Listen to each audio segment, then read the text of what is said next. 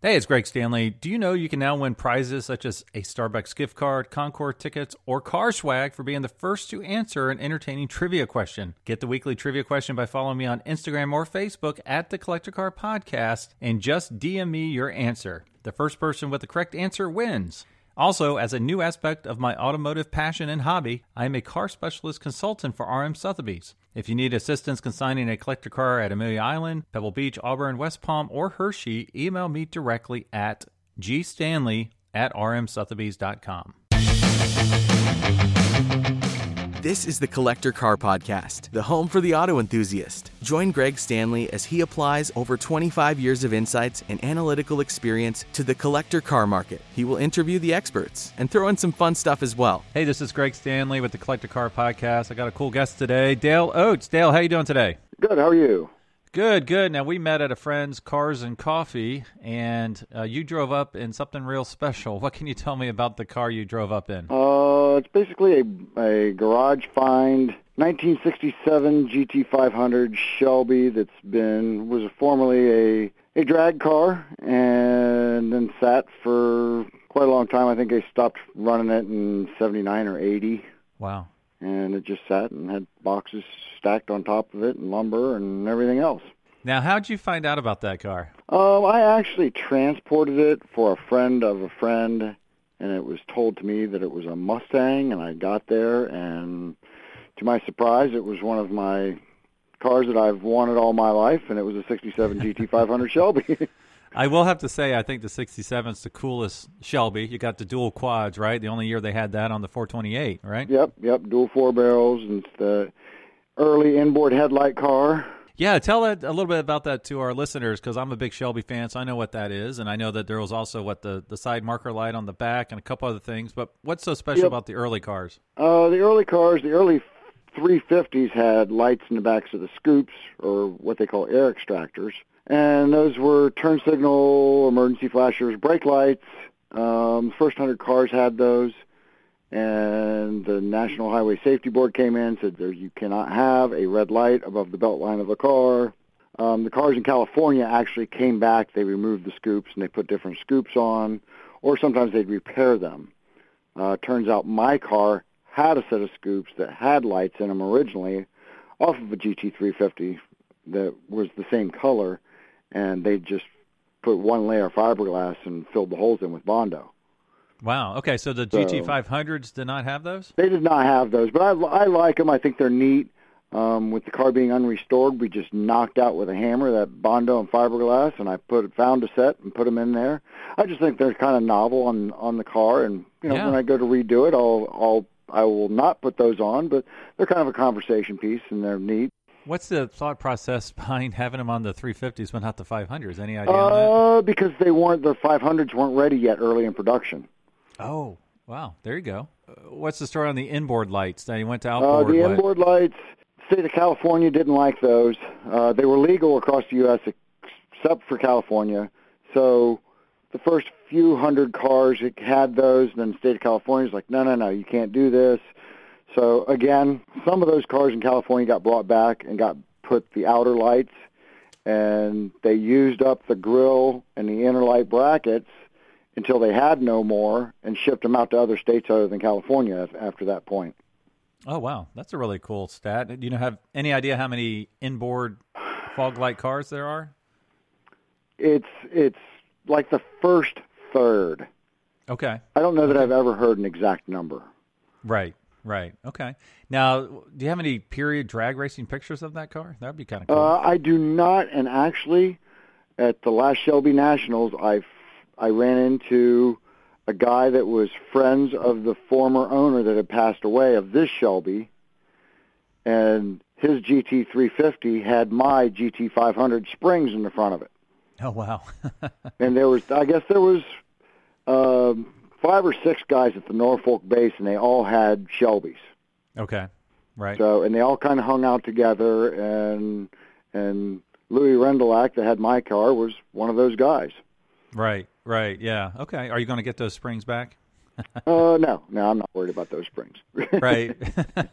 now we're we're talking a lot about one particular car, but you deal with a lot of different cars. Can you tell me a little bit about your business? I do. Um, company is Euro Classics. I've been in business since 2000, so this is our 20th anniversary. Congratulations. Um, done, we've done a lot of neat stuff. We work on street cars as well, but we do Porsche Club, BMW Club. We do do a lot of prep and, and work for those guys, and as well as regular street cars. And you know, we do a one restoration at a time. Currently working on a 503 BMW that I've had for quite a while. It's really hard to get parts for. I was about to say a 503. What year would that be? Uh, that's a 1957, and the engine, transmission, rear end is the same that's in a 507, but the 503 was more of a touring car and less of a Okay. sports car. Right. Right. Yeah. So you, you're trying to track down down some pretty rare stuff then. Yep, yep. Now, what's one of the coolest cars you've done a complete restoration on? One of your favorites? Boy, that'd be hard to say. I've done. I was on a run with uh, Kevin Ryan of Ryan Racing Restorations. That was originally in California, and he moved to Columbus. And when he moved to Columbus, we'd already had a relationship. Kevin is a perfectionist, so he can be be hard to hard to work with at times for some people. But me and Kevin hit it off. You know, as soon as we met, and when he moved to Columbus, I started doing paint work for him and and body work, and we had a good relationship, and, and we still do, obviously. But you know, Kevin and I did uh, Jerry Seinfeld's 907 short tail. Really? Uh, we did Nick Mason's 907 short tail. wow. Uh, we did a lot of work for a fellow in California that's got every year 911 race car and street car. So you'd have Wow. the top tier street car of that year and the race car of the same year. Every year 911. And then he also had other cars. You know, we did 90 906001, which was actually a 904 with a six cylinder in it Okay. you know, and then I did several 910s. 910 actually had 910005 and 006 at my shop at one time, and then 007 came later. Um, Wow. Now, what? How how did you become the go-to guy for these really rare Porsche race cars? Well, we raced a, a 910, Okay. and when we started vintage racing it, the vintage racing cars weren't, you know, as nice as really you see them today. And our car always looked really nice, and we always took really good care of it. And I just got a lot of customers, and you know, and Kevin had a good customer base too. So people knew me, they knew him. You know, and it was just a, it was just a good. Uh, we were a good team for quite a few years. yeah, that's really awesome. Now, are those uh, Carrera engine cars? Uh, yes. Well, the the 907s had six cylinders in them. Uh, the 910s had six cylinders in them. Some of them had what the last eight or seven or eight cars had eight cylinders in them. Oh, wow. Okay. And I could be off on that number, but you know, maybe the last ten. But yeah, I'm definitely not up on my Porsche race engines for sure. but the, So- but the 910 we ran 006, which was a two-liter prototype class Le Mans winner, and you oh, can Oh, wow. actually see that car in the movie Le Mans several times. oh, that's really cool. Okay. So now Bruce Bruce Meyer owns the car now, and it's the it's the first car you see when you walk into Peterson Automotive Museum. So All right, Dale. Now I understand that you are involved or have been involved in racing Porsches in the past. What can you tell me about that?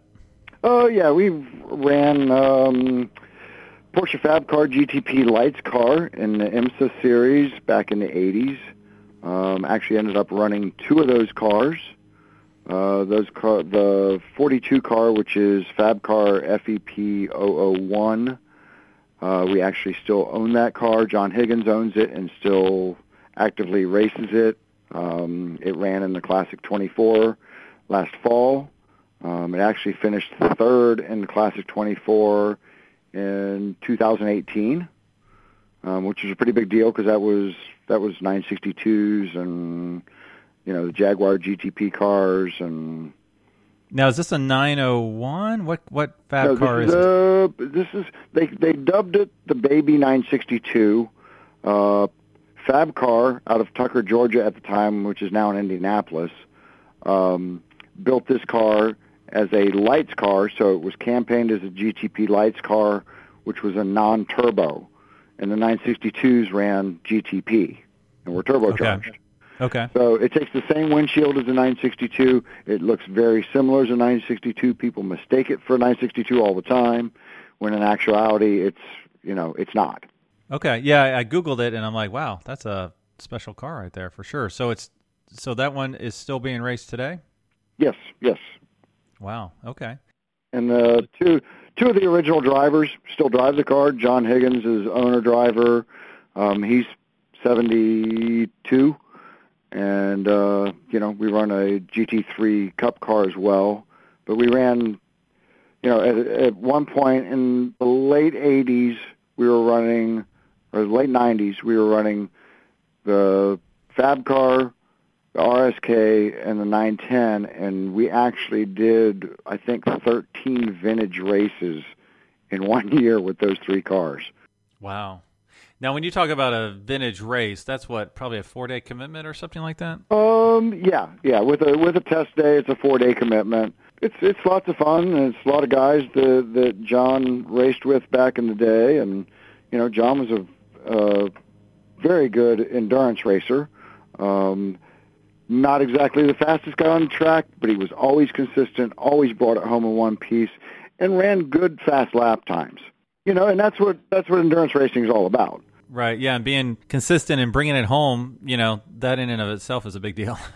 yes. So, wow. Yeah. Okay. The RSK that we vintage raced, um, that car, um, actually at Amelia Island, I was speaking with one of the guys from Porsche Motorsports North America that does the the heritage end of it, and we were talking, and I was telling him how much the car had vintage raced, and he says that has got to be the most raced early RS Series car in the world.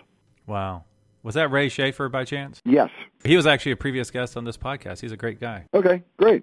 And that's something, you know, we race this car and we race it a lot. And there's, you know, there's not a lot of RSKs or RS60s or RS61s out there racing, especially now. Right. And, and, you know, I never just had never thought about it that way, that that car has been raced more than any other RS series car. we have fun doing it and Rick Grant owns the, uh, the RSK, and you know people think he's a little crazy for running it, but at the end of the day, that's what those cars were built for, and that's you know that's what we do with it. Right. And does that car still have the original engine? Uh, we do have the original engine with the, and it's actually in the car now. That's a really cool car. So, what car has gotten away that you wish you had? Really, not not a lot. I mean, Oh, I had well, that's some, good. I, I I like Must. I'm a Mustang guy at heart. I like foreign cars. You know, I have I have some Porsches and stuff like that. And most of those are, you know, just some nice street cars. I've I've still got several Mustangs and Fords. So, I'm a big Mustang guy as well. So, tell me a little bit about your Mustangs. Are they 60s? Uh, well, I have the '67 GT500. Then I've got a '79 uh, Oh, Fox body. That's a Daytona concept car. So it was a Mustang Daytona, and it was built by um, Cars and Concepts in Brighton, Michigan, for Wow. the Ford Motor Company. I've got photos of it on the Design Center showroom floor, and, and it's kind of an ode and concept of kind of like what a Mustang would look like done up like a Daytona Ferrari. Wow. That So would be amazing to see. Covered headlights, covered taillights. It's got four bucket seats. It's got a console that goes through it all the way. It's all done in perforated leather. So the headliner's perforated leather. Has four uh, four sun visors, Oh, wow. and it's said to be the first T-top car that Ford built in the Fox bodies. That I don't know. I can't say that for sure, but I do Right. know it's a factory concept car. Um, it's the only they built three of them. The other two were really just show cars. They were just shells, and then this is the only one that ran. now, is that a four cylinder in there? Because I Uh, didn't have no, the five O's. it's, a, it's no, it's a five two two barrel five liter. It's the first year Okay. for the updated five liter engine opposed to the 302 Windsor. Gotcha. Gotcha. Okay. What other uh, cool cars you got in your collection there? Uh, like I've got mention? a 2012 Boss 302 um, Laguna Seca edition, and that's Wow. a that car's a lot of fun. Um, it's kind of a you know the GT3 RS of the Fords, Right. Right. Yeah. but the uh, I've got a 1936 Auburn Boat Tail Speedster that's a fiberglass replica that me and my father built together, and it's got a 429 Cobra Jet in it with a Paxton supercharger on it. Really? So, what Yeah. kind of horsepower are you pushing out with that Auburn? That that car's about 485 horsepower. Wow, that's got to sound a little odd looking at that thing and Uh, then hearing it it, sounds up. really good. It looks it's a stunning car to begin with, and I've done a lot to it to make it look like like more like an original Cord than you know what a lot of the reproductions look like.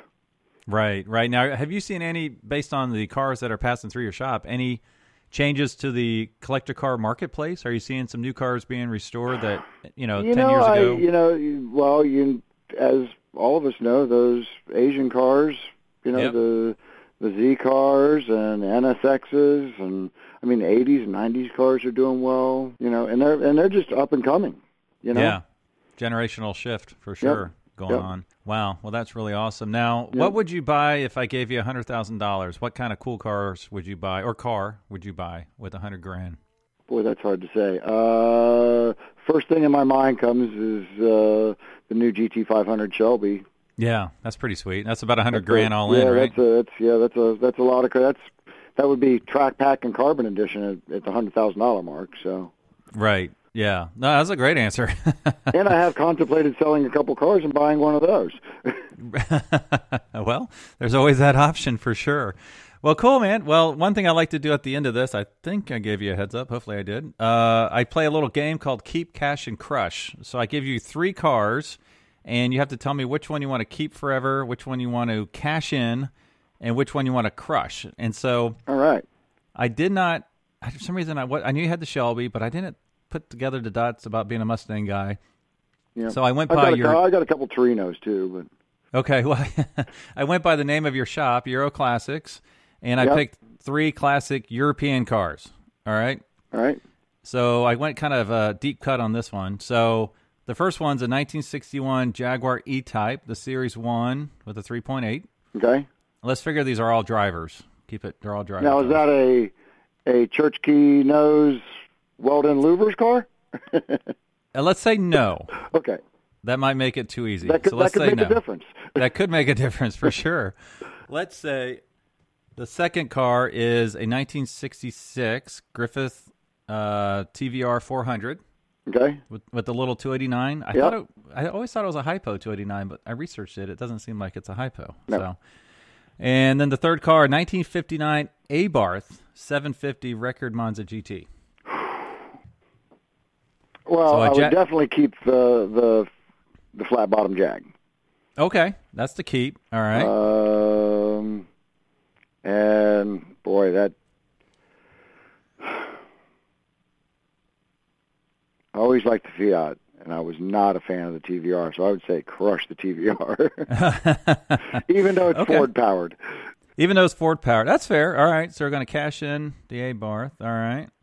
Yeah, that little Griffith, I love the look of it. I love the fact it's a 289 Ford engine, but I hear they get really squirrely because of that really short wheelbase. Yeah, yeah, they they they can be squirrely to drive. I've driven one of those, and they are fun, but I just I part of the styling I like. Part of it's like, oh, it almost looks like a kit car, and not not like a real car. But you know, to those that really know, it's you know, You're right. it's still right. a great car. Now, why was the Jag such an easy keep for you? You big, you just love those cars or the I've value restored of the a few few E types, and I like those cars, and I particularly like the first series of them. When you know when they had the long, skinny, you know, Right. the non-bulbous covered headlights, and then you know, just it's just a good look. Yeah, it sure is. It's a beautiful, beautiful car. So And then a lot of people say, well, why the flat bottom, not a Series two, covered headlight Series two? Well, you can actually see that floor pan drop down on the non-flat flat pan cars. okay, so the profile I've view. always I've always liked that profile view with that flat bottom, you know, where you can't see the floor dropping down. So Right. Well, you're you're not short, so would you be comfortable in a flat bottom car? probably not. That's okay though. well, cool. Well, what's the best way for our listeners to learn more about you and your business? um, Euroclassics with an X dot com. It's E U R O C L A S S I X. Um, we're on Facebook. I'm on Facebook, Dale Oakes, O A K E S. Instagram also with uh, Mr. Euro Classics. So, Awesome. Well, thanks for your time today, Dale. all right. Well, thank you. It was nice chatting with you, and hope to run into you again soon. Thanks for listening to the Collector Car Podcast. Don't forget to give us a nice rating on iTunes and be sure to follow us on Instagram and everywhere else at the Collector Car Podcast.